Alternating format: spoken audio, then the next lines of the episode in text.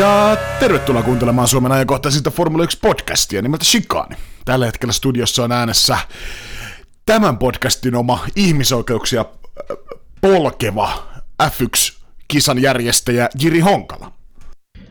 Studiossa kumipuhjenneena Jesse Isola. Ja näillä saatesanoilla tervetuloa jakson numero 93, 93, Nittio Tre pariin.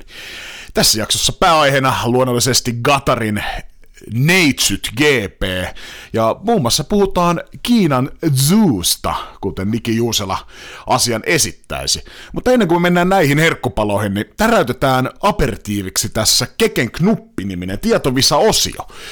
Oletko valmistunut kaiken meille Knupin, ja jos olet, niin kertoisitko sen ääneen? Pikkusen spoilaan taas kilpailutapahtumia, mutta tosiaan Fernando Alonso oli Oviedon ihmisohjus. Kipusi jälleen kerran podiumille pitkän tauon jälkeen, mutta tota, tähän ei ole kuitenkaan pisin tauko, mikä kahden podiumin välillä on Formula 1 historiassa ollut, niin osaatko sanoa, että kenellä kuljettajalla tämä pisin väli mahdollisesti olisi? Mä olen tänä, voin sanoa, että joskus olen kuullut tämän, mutta se ei auta siihen, koska mä en missään nimessä muista tätä vastausta, mutta seitsemän vuotta oli siis Alfonsolla, no Schumacherellakin taisi olla seitsemisen vuotta, muistaakseni ehkä, vai? Oli vähän vähemmän, mutta tämä oli, tämä on joku siis, mä heitän, olisiko tämä johonkin 90-luvun taitteessa tämä kundi, mutta mä en nyt vie enempää aikaa, mä en muista, ei, ei mitään muistikuvaa.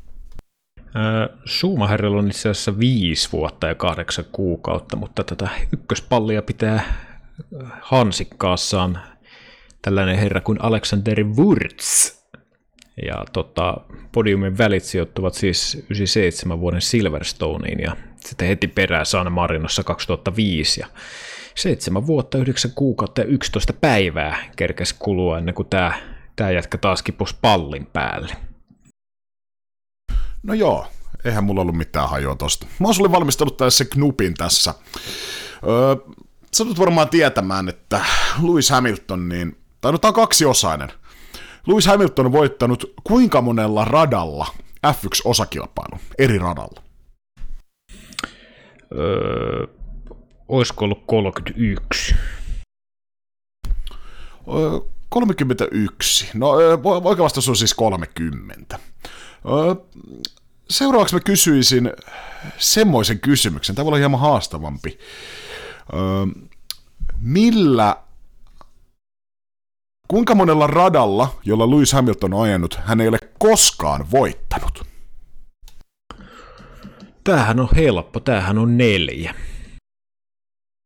Öö, viisi näyttäisi. näyttäisi no ei ole siis mitään hajua, eli siinä Aa, mielessä niin helppo vastata.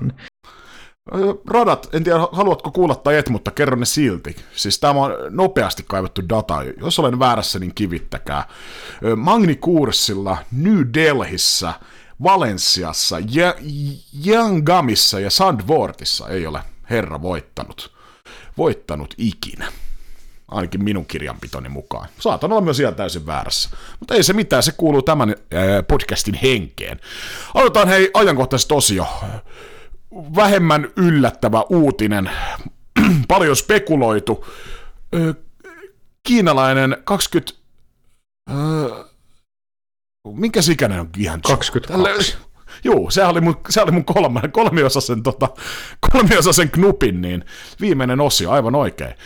Siis Ganju, F2 jo pitkän stintin vetänyt kiinalaiskuljettaja, siis korvaa sun lempikuljettaja Antonio Giovinazzi Alfa Romeolla kaudella 22, eli siis ensi kaudella, ja tästä nyt on paljon puhuttu, ja joku laittoi tuonne meidän Discordiin, että oli jo nähty mainoksia, oliko jossain Aasian maassa, että tota, onnittelut Ganjulle, ensimmäinen kiinalaiskuljettaja F1, ja tämä oli siis tyyli viikko ennen tätä uutista, niin tota, mutta voitko sanoa yllättyneesi, ja onko tämä hyvä uutinen vai ei?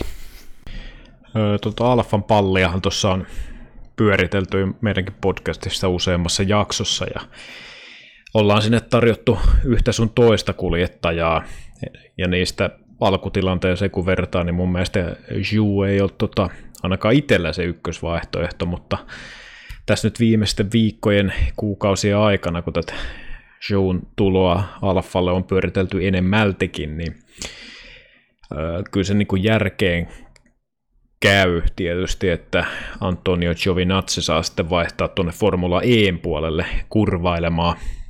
Ja tota, siinä mielessä viikkojen jälkeen niin odotettu uutinen totta kai. Mun mielestä se on kaikille muille ehkä hyvä uutinen, paitsi tietysti Antonio Giovinazzille, että Ukolla on kuitenkin ollut kolme kautta aikaa näyttää, mitä pystyy tekemään. Kaikki tietää, että Alfa Romeo on tietysti kauhean kilpailukykyinen auto ollut, että, mutta kun ajaa kuitenkin Kimi Räikköstä vastaan, niin se, että lauantaina tulee sellaisia suonenvetoja kaudessa ehkä yksi-kaksi kilpailua, niin se ei välttämättä sitten riitä. Ja siinä mielessä eh, ehkä sitä onnea on syytä etsiä jostain muualta kuin sieltä Italian mantereelta Giovinazin osalta.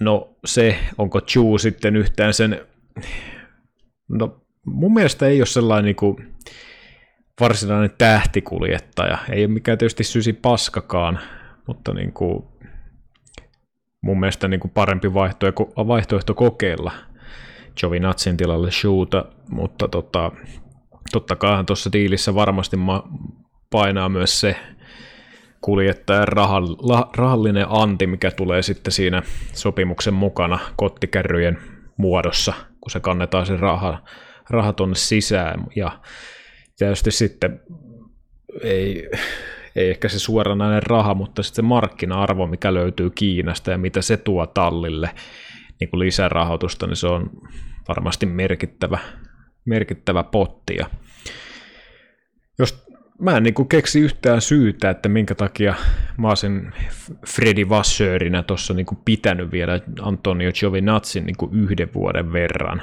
Ei niin kuin ensimmäistäkään syytä keksi, että tuossa on tosiaan kolme vuotta kateltu. Ei, si, siinä on niin kuin ehkä itsellä jäänyt niin kuin käteen sellainen tuulehuhtoma persen noista niin kuin suorituksista.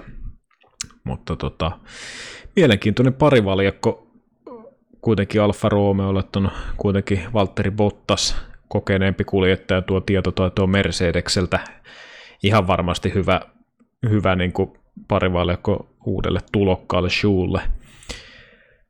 Tuossa, joka on sitten nuoria, kuka tietää, voi olla myös nopea, mutta on tuossa niinku enemmän seurattavaa kuin vaikka tämän kauden kuljettajissa, ja se on vaan mun mielipide, ei tarvi, no saa kivittää, ei mua kiinnosta.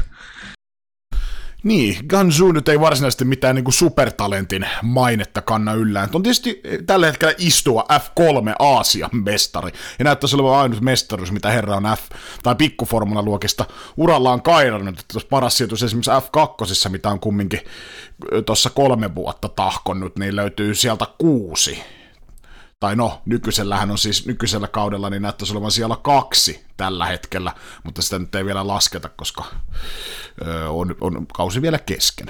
Kesken, mutta siis ö, aika, aika tota suolaisia kommentteja Jovinazzi tästä oli heittänyt, että raha vaan ratkaisi tässä, mutta kyllä se Jovinazzin tapauksessa vaan, että no herra ensinnäkin itse on tuolla pelkästään sen takia mun mielestä, että on italiano ja Ferrari on siinä taustalla, mutta se, että jos oikeasti olisi ollut vähän enemmän maittia Natsilla, niin ei tuossa Kanjuun tasoinen kuljettaja olisi missään nimessä tuotu talliin varmastikaan, jos niin kuin olisi oikeasti aidosti hyvästä kuljettajasta kyse, joten Natsille niin ihan mukavat eläkepäivät, herra, ei toivottavasti ne ikinä tule f näkemään, ainakin tämä on meikäläisen mielipide. mielipide. mutta se mitä odotan enemmän, niin siis Oscar Piastri, tai kehityskuljettajaksi taidettiin siis nimittää virallisesti Alfa Romeolle, ja siellä on sitten Sauberin äh, akatemiassa, niin esim. Theo Pourchaire muistaakseni vielä sitten odottamassa hedelmää puhkeamista kukkaan. kukkaan, mutta saa nähdä, mihin kiinalaisnuorukainen pystyy, ja nyt en tiedä, saa ainakin ihan hyvän mittarin itselleen Bottaksesta, että ö, omissa käsissä, mutta vuoden mittainen diili vaan siis Ganzulla, joten ei ainakaan niin kuin pitkällä tähtäimellä, ainakaan vielä tässä vaiheessa Vassöörin pumppua herraa sainannut. Mutta se ehkä nyt siitä uutisoinnista. Hypätäänkö suoraan hiakkadyynien ympäröimään Gatarin aika ajoon? Joo, sen verran korjaa, että eikö Piastri mennyt Alpinelle, eikä Alfa Romeo? Niin. Se oli hyvä huomio sieltä. Koitan tässä samalla jaksoa tehdessä, niin pitää nyt niin sinut kuin kuulijamme myös hereillä. Ö, odotan siis Piastria Alpinella ja hänen kehittymistään toivottavasti tulevaisuudessa formula, mahdollisimman nopeasti Formula 1 kuljettajaksi. Joo, ihan hyvä nosto. Ihan hyvä nosto hei sieltä takarivistä. Nyt mennään Gatarin aikajoihin. Mm, se, mikä on eniten puhututtanut aikajoissa, käydään se ensin läpi. Keltaiset liput ja niistä jaetut rangaistukset. Gasly veti siis kanttariin oikea etupyörä siitä paskaksi ja parkkerasi siis Q3 niin ton autonsa tuon käytännössä pääsuoran vasempaan reunaan tai no hänestä katsottuna oikeaan reunaan, ja siitä alkoi sitten aika erikoinen saaga. Keltaisia lippuja heilutettiin, ei heilutettu, muutamaa kuskia rangaistiin, muutamaa ei, joten pystytkö sä vähän niin kuin keke perkaamaan meille, mitä tuossa niin kuin oikeastaan tapahtui ja miksi jaettiin rangaistuksia? Joo, niin kuin pohjustit, niin kaikkea lähti sitä Gaslin renkaan puhkeamisesta ja Gasly siinä sitten luritteli luritteli rataa eteenpäin, yritti tietysti varmaan päästä jaloista pois, että muut takana tulevat kuljettajat saa kierroksen ajettua, mutta tosiaan siellä se tapahtuman jälkeen sitten heilutettiin ja ei heilutettu lippuja ja valotaululla näkyi lippuja tai keltaista lippua ja ei näkynyt. Ja itse kun tuota aikaa jokin seurasin, niin se oli vähän niin kuin joulukuusen valot, mitkä vilkku siinä. Eka oli keltaista merkkiä, sitten oli vihreitä ja taas keltaista ja vihreitä. Ja,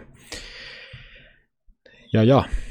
No lopputulema kuitenkin on se, että tästä siis Valtteri Bottas sai kolmen lähtöruudun rangaistuksen ja Max Verstappen vastaavasti viiden lähtöruudun rangaistuksen. Ja nämä oli syyt, että Valtteri siis ei nostanut vauhtiaan kun siellä heiluteltiin yhtä keltaista lippua ja vastaavasti Max Verstappenin kohdalla oli kahta keltaista lippua heilutettiin ja tota, ehkä se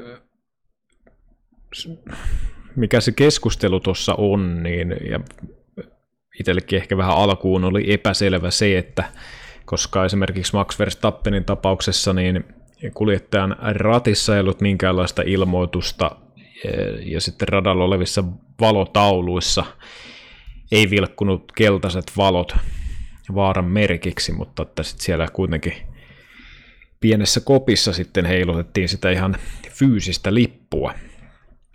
Ja sama tietysti Valtteri Pottaksen kohdalla. Mutta tota,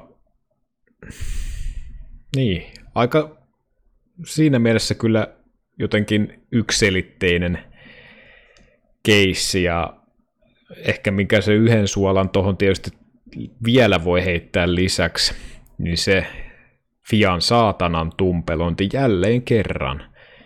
Että tässä päätöksenteossa päätös saatiin vasta niin vähän ennen starttia.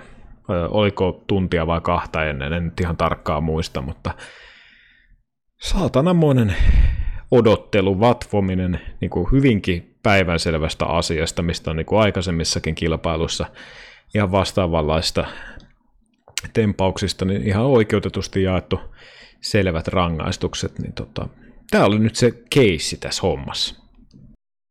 Niin ja varsinkin katsoo noita onboardeja, eli siis käsittääkseni tuossa oli niinku kaksi keltaisen lipun ö, toimintaa. Eli ensin oli se, kun Gasly veti vähän niinku ulos, tai siis tapahtui tämä siis renkas puhkeaminen, hän vetänyt siis ulos, mutta sen, siitä tullut debris, eli miten tuo nyt suomentas?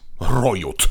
Rojut oli radalla, mutta se tosi nopeasti kliirattiin se keltainen lippu, ja sitten tämä toinen oli tämä jälkimmäinen, kun Gasly oli parkkeerannut autonsa tohon. Ja, mutta kun katsoo noita onboardia, niin esimerkiksi Sainz jäi siis käsittääkseni rangaist, rangaisematta juuri sen takia, että nyt on keltainen lippu just hänen kohdallaan about heilautetaan. Että kyllä hän vähän hidasti, kun näki siellä Gaslin auton, auton ja selvisi sitten rangaistuksesta, mutta sitten Bottakselle ja Verstappenille tästä lopulta rangaistukset tärähti, mutta kyllä toi niin kuin, saattaa kuskillekin olla aika hämmentävää, että tosiaan en ole noita tiimiradiokeskustelua kaikilta talleilta kuullut, mutta kyllä tuossa niinku, tuollaisessa tilanteessa, jos on nopealla kierroksella ja se halutaan nopeat toimintaa, siinä täytyy kyllä toimia kaikki, että ö, tallilta pitää tulla se informaatio täydellisenä ja sitten myös tavallaan sitä mä ihmettelen, että ainut keltainen lippu, mitä sitten näytettiin, signaali oli tämä, tämä yksi Christian Hornerinkin parjaama Rogue Marshall tämmöisen pienen jätskioskin takana heiluttelee siinä pääsuoran vasemmassa reunassa, niin se saattaa kyllä aika hyvinkin mennä ohi. Tietysti Verstappenin kohdalla mun mielestä oli ihan täysin selkeä, että se näkyy tosi helposti siinä. Bottaksen kohdalta niin ehkä pikkasen kontroversaali että oliko vähän samanlainen tilanne kuin Saintsilla, mutta Bottas ei sitten hidastanut ja näistä ne rangaistukset tärähti. tärähti. Mutta on kyllä sun kanssa ihan samaa mieltä, toi Fian, niin kun, mi, mi, miksi tässä kesti taas näin helvetin kauan, niin nukkuuko ne yön yli ja venaa, että onko mieli muuttunut vai mikä tuossa niin touhus oikeasti on logiikkana? No mä en kyllä tiedä, vai haetaanko tässä sitten sellaista vähän jännitystä, että ei paljastetakaan kortteja heti ja ihmiset puhuu asiasta ja odotetaan niitä päätöksiä ja sitten kisan alla, kun niitä päätöksiä tulee, niin saa sitten saa vähän lisäjännitystä ja maustetta siihen, kun tilanteet muuttuu. En tiedä, mikä se varsinainen syy on, tai onko sellaista ollenkaan, mutta tota... Niin.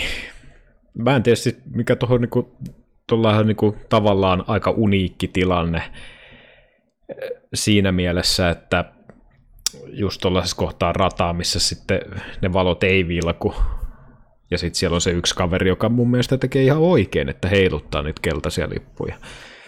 Mä en tiedä, onko se jäätelökioskin paikka sitten varsinaisesti oikea, tai vai voiko tolle mitään niin kuin parannusta tehdä. Mä en ole oikea ihminen siihen vastaavaan, mutta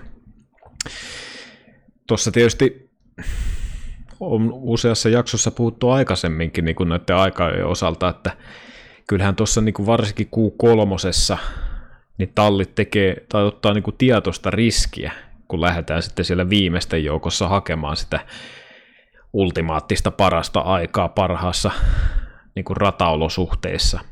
Kun esimerkiksi Lewis Hamilton muistaakseni jo lähti ensimmäisenä tekemään aikakierrosta ja selviytyi siitä hyvin, että siinä on aina sitten riskinsä, kun lähtee siellä viimeisten, viimeisten joukossa, että siellä sitten niitä keltaisia lippuja heilutellaan, mutta tota, en mä tiedä, mun mielestä tuossa niinku Hornerilta ehkä pikkusen turhat paasaukset, ehkä niin, se ehkä sanottu vähän jotain muuta, mitä on ajateltu, ja totta kai tilannehan on erittäin herkullinen ainakin katsojien silmämunaan, että tota, tiukka taistelu menossa, niin tunteetkin on pinnassa, mutta ei tuossa nyt mun mielestä siinä mielessä kyllä sen enempää mitään niin kuin kontroversaalia hommaa ole, että aika selvä keissi ja ihan oikeutetusti rangaistukset sen mukaan. Niin, Vettelkin heitti esimerkiksi semmoisen kommentin, että toi keltainen lippu saatettiin ihan sen takia ottaa ensin pois, että saadaan maksille aika jo kierros sitä tehtyä, mutta sitten lopulta tämä ratavirkailija, jolla käsittääkseni siis on niin kuin oikeus heiluttaa, että jos he näkevät vaarallisen tilanteen, niin heillä on oikeus toimia ennen kuin sitten kilpailun johto voi esimerkiksi sitten niin kuin, öö, päättää, että tässä tapauksessa ei voi keltaista lippua heiluttaa, mutta toisinaan on ihan hyvä, hyvä varotoimi, koska he näkevät sen tilanteen siinä naamansa edessä pystyy reagoimaan todella paljon nopeammin kuin Michael Masi lämpimässä kulma-ohviisissa kundien kanssa.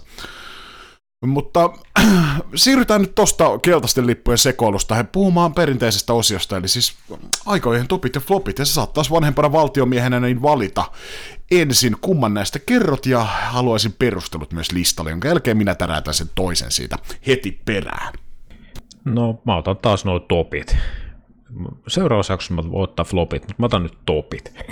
Eli toppikuljettaja, no itse oikeutusti oikeutetusti Lewis Hamilton. Mun mielestä voi sanoa jopa, että dominoi aikaa jo. Ja ansaitusti tietysti paalupaikka, että ei tuossa niinku mun mielestä ihan hirveästi paalupaikasta ajettu kilpaa niinku Q2 jälkeen. Näytti jo hyvin vahvasti siltä, että kuka täällä vie ja lähtee siitä eturivistä.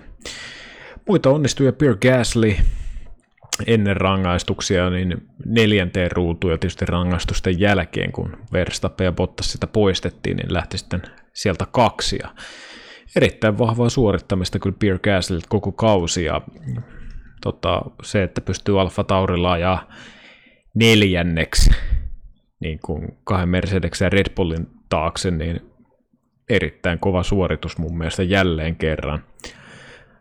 Yhtä lailla Fer- Fernando Alonso ei jäänyt kuin tota, kolme satkuu Gaslista. Ja tota, Alpinella on ollut mun mielestä vähän ailahtelevaa, että on ollut muutamia hyviä kilpailuja, sitten on mennyt taas ihan täysin vihkoja reisille.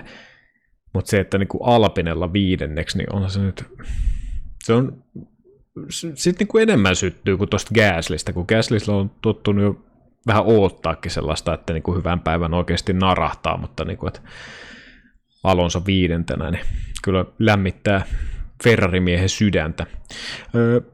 Juki Tsunoda kahdeksas, ei tietysti pystynyt Gaslin vauhtiin tälläkään kertaa, mutta se, että pystyy ajaa kah- kahdeksanneksi Alfa Taurilla Tsunoda, niin tota, se on hyvä suoritus. Ja kyllä mä nostan vielä tuosta Sebastian Vettelin kymmenes aikaosa Aston Martinilla, niin ei, ei nyt häikäisevä, mutta niin kuin hyvä veto siinäkin. Joo, hyvä, hyvä listaus. Mm, ja käsittämätöntä vielä toi Hamiltonin paalu. Siis mun mielestä veti sen nopeamman kierroksen ilman kunnon imuapua edes, kun jos katselin oikein puhelimen näytöltä niin kyseisiä aikoja, niin se tekee tästä vielä vakuuttavamman. Mutta floppilistaus, ylipäätään Max Verstappen, jos jää 60 Hamiltonista, okei, Hamiltonille toppi, mutta myös Verstappenille floppilistaus tossa, että vaikka ei hidastunut sitten kumminkaan sitten vielä niissä keltaisten lippujen aikana, ja se sitten toinen lähtörutun rangaistukset, mutta kyllä tässä vaiheessa kautta niin 60 Hamiltonista jääminen aika, jossa niin kyllä voi sanoa, että on pikkasen flopahtava tulos. Sitten muita. No ensimmäisenä vaikea valita kahden herrasmiehen välit, kumpi on isompi floppi, mutta Seko Peres 11 jäi tuossa Q2 Verstappenista sen 40 ja Red Bullilla 11 sijaan, niin on toi helvetin huono suoritus. Näitä on nähty paljon tällä kaudella Peresiltä. Mutta se toinen, Charles Leclerc, äh, Q2, sijalle 13, tallikaveri kumminkin paino seitsemän, seitsemän joukkoon, ja toi on kyllä, en tiedä, jotenkin, olipa vaisua Leclercia. Nyt Saitsi on saanut tästä loppukaudesta mun mielestä niin kuin juonen päästä kiinni, ja nyt vähän Leclercilla en tiedä, onko se fiilis vaan mulla, mutta vähän lipsunut. Mutta sitten tota, sano vaan äh, ton hitaan Q2 jälkeen, että ei, ei mitään hajua, mistä on kyse. Ei, ei yhtään mitään ideaa. Mutta ilmeisesti sitten Ferrari löytänyt tästä uudesta rungosta, mikä Leclercille oltiin vaihettu, niin pieni tota, vaurio, eli kräkki. Ja tota, se oli sitten vaikuttanut ilmeisesti tähän vauhtiin, vauhtiin mitä nuorelta monakolaiselta löytyy. Sitten Daniel Ricardo, siis ihan aivan täysin yössä, enkä nyt tarkoita mitään kuppilaa, niin kuin meikäläinen viikonloppuisin, vaan ihan täysin 14 McLarenilla. Lando Norris painaa kumminkin kuudenneksi, niin ei, ei jumalauta. Nyt ei niin kuin mesimäärällä kulje yhtään. Sitten muita, öö, en nyt voi hirveästi ehkä muuta tuosta no, nostaa. Räikkönen poimi Jovinatsin taas tällä kertaa. Nyt on muutama viime aika jo mennyt sitten ehkä enemmän tuonne Kimi Matiaksen suuntaan, mutta siinäpä ehkä se floppilistaus. Mitä mietteitä? Joo, aika pitkälle ostan kyllä toi ja itsellä vähän samalla listaus. Tuossa tietysti Masepinilla 2,4 sekuntia jäi tallikaveristaan, siinä ei ihan vihkoon mennyt, mutta tota, joo, siis Verstappenhan ajoi siis 1.21,28, mikä sitten tietysti poistettiin se aikaa jo kierros, eli se ero sitten niin kuin Hamiltoni oli, no ei se nyt pieni ollut, jos puhutaan neljästä ja puolesta kymmenyksestä, mutta tuossa niin kuin Lewis Hamilton, niin kuin sanoit, niin veti tosiaan ensimmäistä joukosta, taisi olla mun mielestä jopa ensimmäinen, ja eikä ollut mitään imuapuja, mutta tuossa ainakin niin kuin eräässäkin kans, tota, Seemoren lähetyksessä, niin kyllä ainakin kun itse kattelin sitä, niin se Q3 se eka veto, niin kyllä Lewis Hamilton teki kahteen ensimmäiseen mutkaan niin selkeät virheet, mikä tietysti meni tältä yhdeltä meijarilta pikkusen siinä lätinauheessa niin kuin ohitte, että siinä mielessä en niin kuin yhtään yllättynyt, että Hamilton pystyi vielä parantamaan tuota aikaansa noinkin selkeästi, mutta tota, kova veto, kova veto oli kyllä joka tapauksessa. Ja, ja sitten tietysti noin Peresin, Leclerc ja Ricardon, no ainakin niin Peresin ja Leclercin tippuminen, niin oli kyllä aika kovia pommeja molemmat niin kuin itselle, että olisin odottanut, että ja varmasti muutkin, että herrat olisivat olleet tuolla paljon lähempänä kärkipäätä. Siirrytään sitten puhumaan itse kisasta. Kaikki lähtee startista. Voi jälleen kerran vetää taas muistiinpanoista sen Valtteri Bottaksen lähtö. Ihan umpisurkea paska.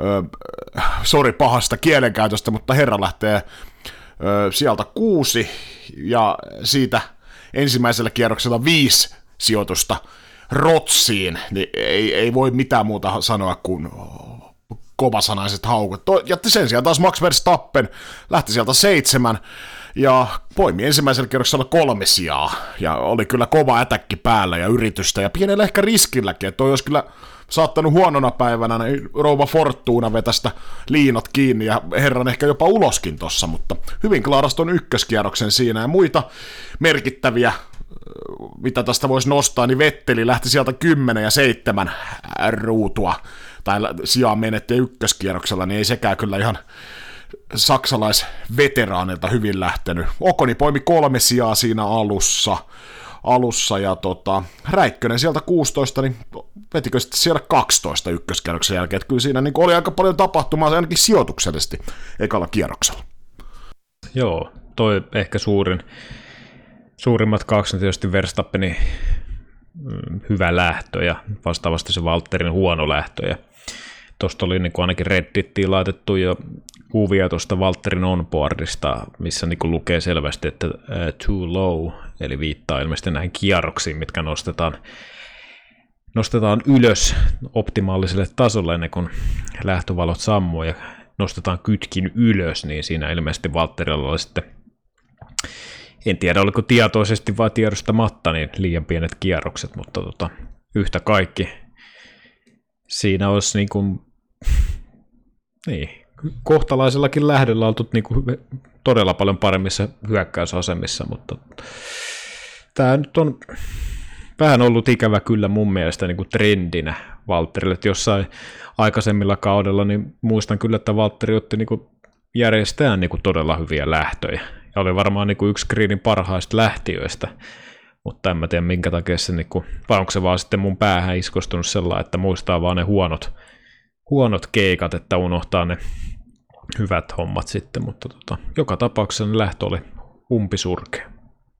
Se, mikä täytyy vielä tuosta lähdöstä nostaa, niin ihan hitto, että mä tykkäsin tuosta Alonson lausunnosta sitten aikojen jälkeen, että silloin vielä ollut noin lähtöruuturangaistukset tullut, mutta hän ilmoitti, että hän aikoo ykköskurviin vetää ihan täysin limitillä ja kovaa, koska hänelle ei ole siinä mitään menetettävää, ja jos siinä on maailmanmestaruudesta taistelevat veijarit ja ehkä Peresia ja Bottastakin kyljessä, niin heillä on vähän enemmän menetettävää kuin hänellä. Niin, tota, ja poimi vielä Gaslin tossa. Lähti sieltä kolme siis ja tuli kakkosena ykköskerroksen jälkeen. Öö, no, seura- seuraavalle kierrokselle luonnollisesti, mutta eikä kyllä dikkaa tuosta talossa. Täytyy jo tässä vaiheessa vielä nostaa, mutta herra nostaa vielä myöhemmin tikun nokkaan hyvällä tavalla tässä, tässä tota, jaksossa. Mitä mieltä sä olit tuosta taktisista valinnoista? Esim. Alfa Taurihan niin veti sitten ihan molempien kuskiensa osalta homman vihkoa. Oli kumminkin hyvät lähtöruudut. Pierre Gasly lähti ruudusta kaksi ja Juki Tsunoda, Japanin ihme, lähti ruudusta kahdeksan, niin molemmille tuplapysähdykset, ja, tai siis kahden pysähdyksen taktiikalla ja koko kisa sitten aika lailla siinä, siinä sitten vihon puolelle. Joo, siinä kyllä menetettiin aika paljon pisteitä molempien kuljettajien osalta, että Gasly 11 ja Junoda 13 sitten maalissa. Ja en tiedä sitten mistä on, että onko siinä haettu jotain yltio-optimistista ja ehkä olisin itse nähnyt, kun ollaan niin uudella radalla kuitenkin, ja niin vähän ehkä sitä taktiikkaa niin kuin kokeiltu ehkä sitten jälkimmäisen, eli tässä tapauksessa Tsunodan kohdalla, että miten niin kuin uudella renkaalla, mikä se vauhti on, ja onko se niin kuin oikeasti realistinen taktiikka, mutta en mä tiedä, joten kyllä niin kuin muut tiimit no ehkä Alfa Romeo lukuun ottamatta, niin veti kuitenkin hieman erilaisella taktiikalla, niin siinä kyllä Alfa Taurilla vähän kömmähdys kävi ton taktiikan osalta, että siinä olisi ollut kyllä niin kuin Alonsokin osoitti kolmannella sijallaan, että olisi ollut niin kuin potentiaali. Totta kai auto oli aika, jossa mun mielestä nopeampi, mitä sitten niin kuin kisavauhdissa, mutta siitä huolimatta niin olisi siellä varmasti ollut Gaslillä paikka huomattavasti ylempänä tuossa kisan loputtua. Niin, mutta toisaalta ei se nyt ihan vaaratonta tuolla yhdenkään pysähdyksen taktiikka taktiikalla ollut, että siellä nähtiin kumminkin useampi rengasrikko, ja taisi ensimmäisenä äh, Bolterilta lähteä, lähteä Pirellin background äh, alta, alta. Ja sitten nähtiin myös molemmilla äh, Williamsilla, ja kukas neljäs sieltä vielä täräytti renkaansa paskaksi. Siis mun mielestä ainakin Landon Norrisilla oli Öö... Niin oli joo, totta, mutta se ei sitten niinku ihan realisoitunut niin pahana kuin näillä muilla, muilla herrasmeihillä, että se jouduttiin tulemaan varikolle kumminkin. Kumminkin, että se oli semmoinen 32 kierrosta, oli aika lailla se 31-32 kierrosta se, että milloin se rengas pettää. Tietysti riippuen aika paljon siitä, että miten kuitenkin kuski ajaa. Ajaa, mutta Pirelli ainakin tuossa ja Isola kommentoi sitten kisan jälkeen, että aika paljon vaikutti myös noin kanttarit. Kanttarit, että jos vedettiin kova, kovalla vauhilla noihin kanttereihin, niin se söi noita renkaita. Renkaita ja se saattoi olla siinä taustalla. Mutta sitten toisaalta toi renkaan runkorakenne, niin kuin se Ossi puhui, niin se petti, että se tarkoittaa sitä lähinnä, että jos siis mitään niin kuin, semmoisia normaalin kulu, normaalia kulumisjälkiä siinä renkaassa, ja se tapahtuu vähän niin kuin yhtäkkiä, että rengas tuntuu helvetin hyvältä, ja sitten yhtäkkiä se vaan lähtee, lähtee alta. Alta se nakki, nakki, niin se tekee siitä pikkasen ehkä vaarallisen, vaarallisen ja tota, mutta se esitti Bottaksen ja no Williams nyt aivan sama, terveisistä ajelevat kuitenkin, ja, mutta Bottaksen ja Norriksen kisat niin meni aika pitkälti tuohon rengasrikkoon molemmilla. Joo, kyllä se vähän yllättävää oli tietysti, että kun kuitenkin viikonlopulla oli noin kovimmat nakit valittu ja ihan tietoisesti, kun on tu- niin tavallaan niin kuin tuntematon ja uusi rata, koska siellä ei aikaisemmin ole ajettu. Mutta tota, kyllä se silti vähän yllätti, että varsinkin noilla kovilla pyörillä niin niitä rikkoutumisia tuli. Ja tota, kyllä mäkin, äh, tuossa ainakin niin kuin Norris oli, mun mielestä oli Race Fansissa joku juttu, että oli vaatinut, että Pirellen pitäisi tehdä kestävämpiä renkaita, jaadi jaadi jaa. Mutta tota, mun mielestä on vähän ehkä, mä en itse niin kuin lähtisi Pirelliin niin raipattamaan, kun ajetaan kuitenkin uudella radalla. Se on aika kova vaatimus taso, että pitäisi olla paremmat renkaat, viihdyttävämmät renkaat. Ja joka vuosi ulistaa, että pitäisi olla sitä, tätä ja tota, mutta onko se niin kuin mahdotonta tehdä sellainen rengas, ja mikä sitten niin kuin loppujen lopuksi, kuinka pitkään sen renkaan pitää kestää, että jos tuohon niin lyötäisiin renkaalle, niin kuin, jos miettii tuot viikonlopun kov- kovinta rengasta, että sitä rakennettaisiin sen verran kestävämmäksi, että sillä pystyy ajaa vaikka 40 kierrosta, niin mennäänkö sitten taas kuljettajien osalta taas sen rajaylittäjä. Että on mun mielestä ehkä enemmän syynä on sitten kuitenkin, niin kuin sanoit, niin noin kanttarit, mitkä aiheuttaa sen rasituksen. Ja mä en nyt osaa sanoa, mikä tässä on ratkaisu. Pitäisikö sitten tällaisille uusille radoille, tai missä ei ole aikaisemmin ajettu, niin ajaa joku oikeasti sellainen puolueeton rengastesti, ettei siellä käy niin Red Bullia ajamassa kolmea päivää vähän rengastestiä, vaan että kun puolueeton taho, taho sitten hoitaa sen rengastestin ja saataisiin Pirellille dataa vai mikä se ratkaisu on, että totta kai niin kuin katsojan kannalta niin tuohan tällaiset rengasrikot minun mielestä ainakin draamaa ja sitä niin kuin kattomista siihen kilpailuun. Se on taas eri asia, että onko se siinä mielessä hauskaa ja viihdyttävää, että jos ne aletaan niin leikkiä niin kuljettajien turvallisuudella, niin tota,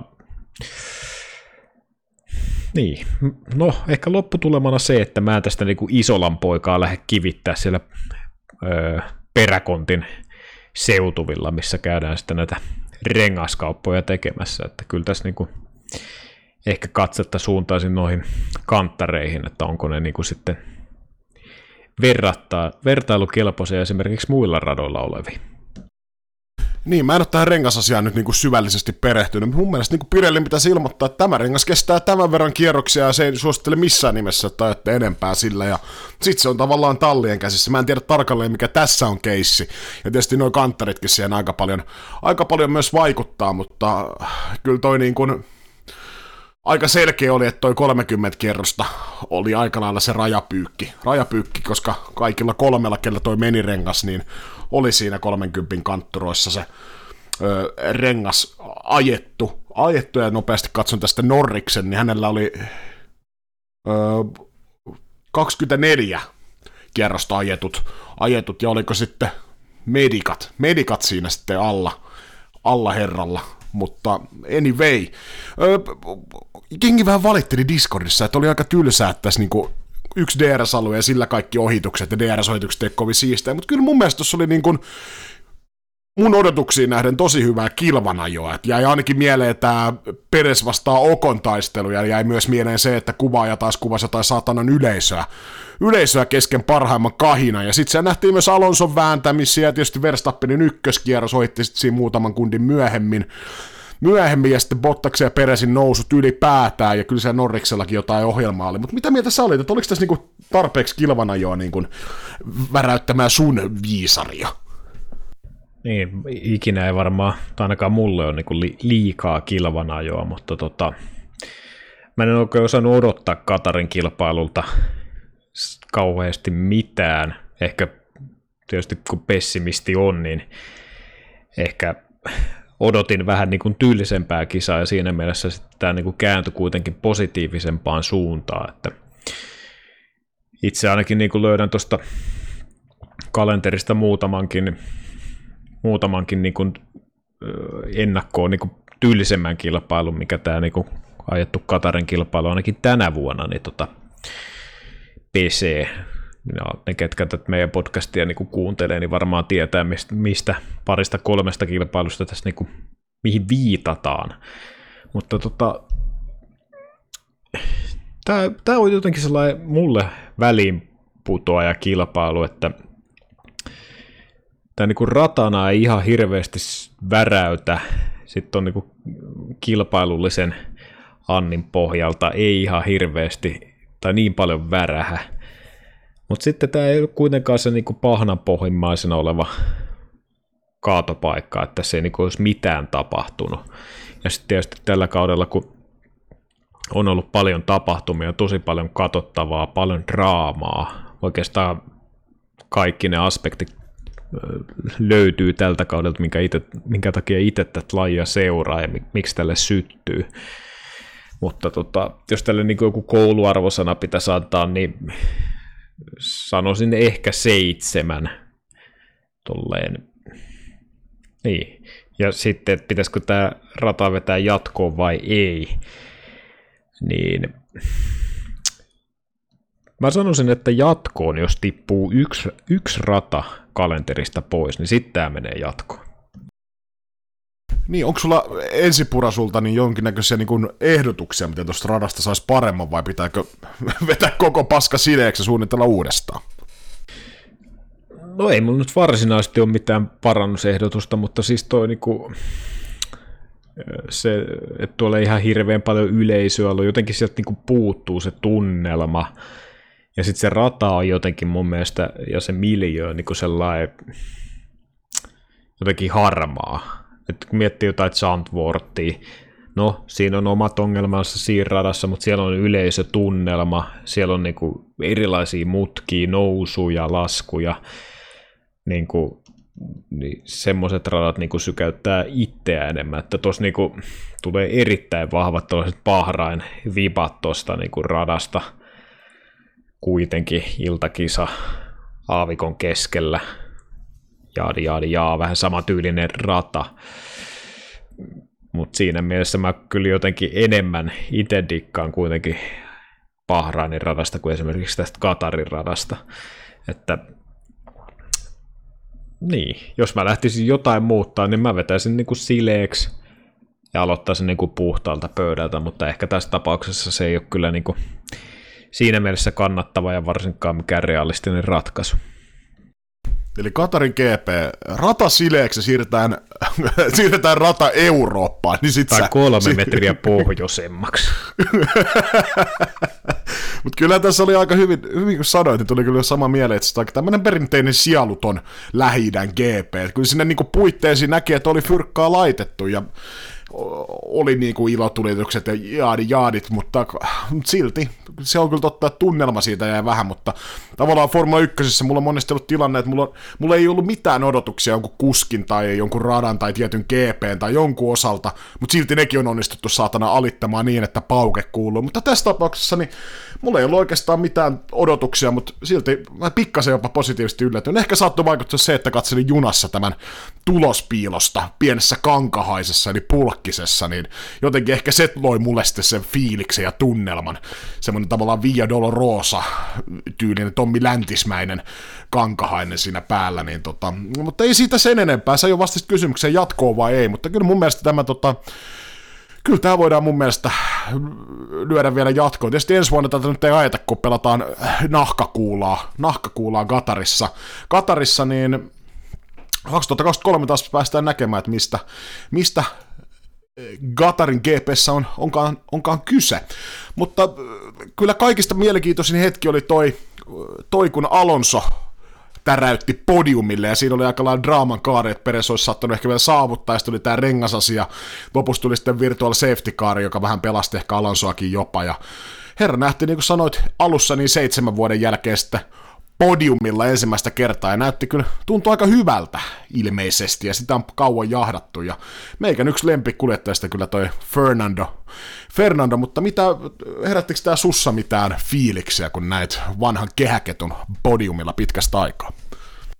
Kyllä se sellaisen positiivisen pienen kahden sekunnin hymyn aiheutti, että tosiaan Alonso on Ferrari vuosien jälkeen niin pitkään jahdannut totta kai sitä mestaruutta, voittoja, mutta myös niitä podiumeja, niin kyllä siinä on aika pitkä aika, tosiaan seitsemän vuotta, niin vierähti ja kyllä se varmaan niin kuin Alonso on niin kuin myös targetti on ensinnäkin tietysti podiumit, kun tuli takas sarjaan. En tiedä, oliko se realistinen tälle kaudelle vielä, mutta kyllä se varmaan valaa uskoa helvetisti talliin niin kuin tälläkin kaudella Okonin ja Alonson nämä suoritukset ja onnistumiset, niin varsinkin ensi kautta silmällä pitää, että siellä jonkun verran tuossa, oliko viime vai toisessa jaksossa puitinkin sitä, mitä siellä mahdollisesti siellä verhon takana tapahtuu, mutta tota, kyllä se on hyvä nähdä, että ja se, että niinku siellä ylipäätään podiumilla on niinku vaihtelevuutta, että tuossa on ollut kyllä kausia, kun siihen niinku oikeasti tuo meidän niinku vetokisakin, niin Kyllähän se oli niinku ihan tätä, no en mä sano mitä se oli, mutta se oli aika tylsää, kun me vaan niinku oikeasti arvottiin kolme kuljettaa siihen eri järjestykseen kisasta toiseen. Ne toi, että tuollaisia niinku uusia, uusia vanhoja kasvoja pienemmille talleille onnistumisia, niin se on niinku siinä mielessä hyvä nähdä, että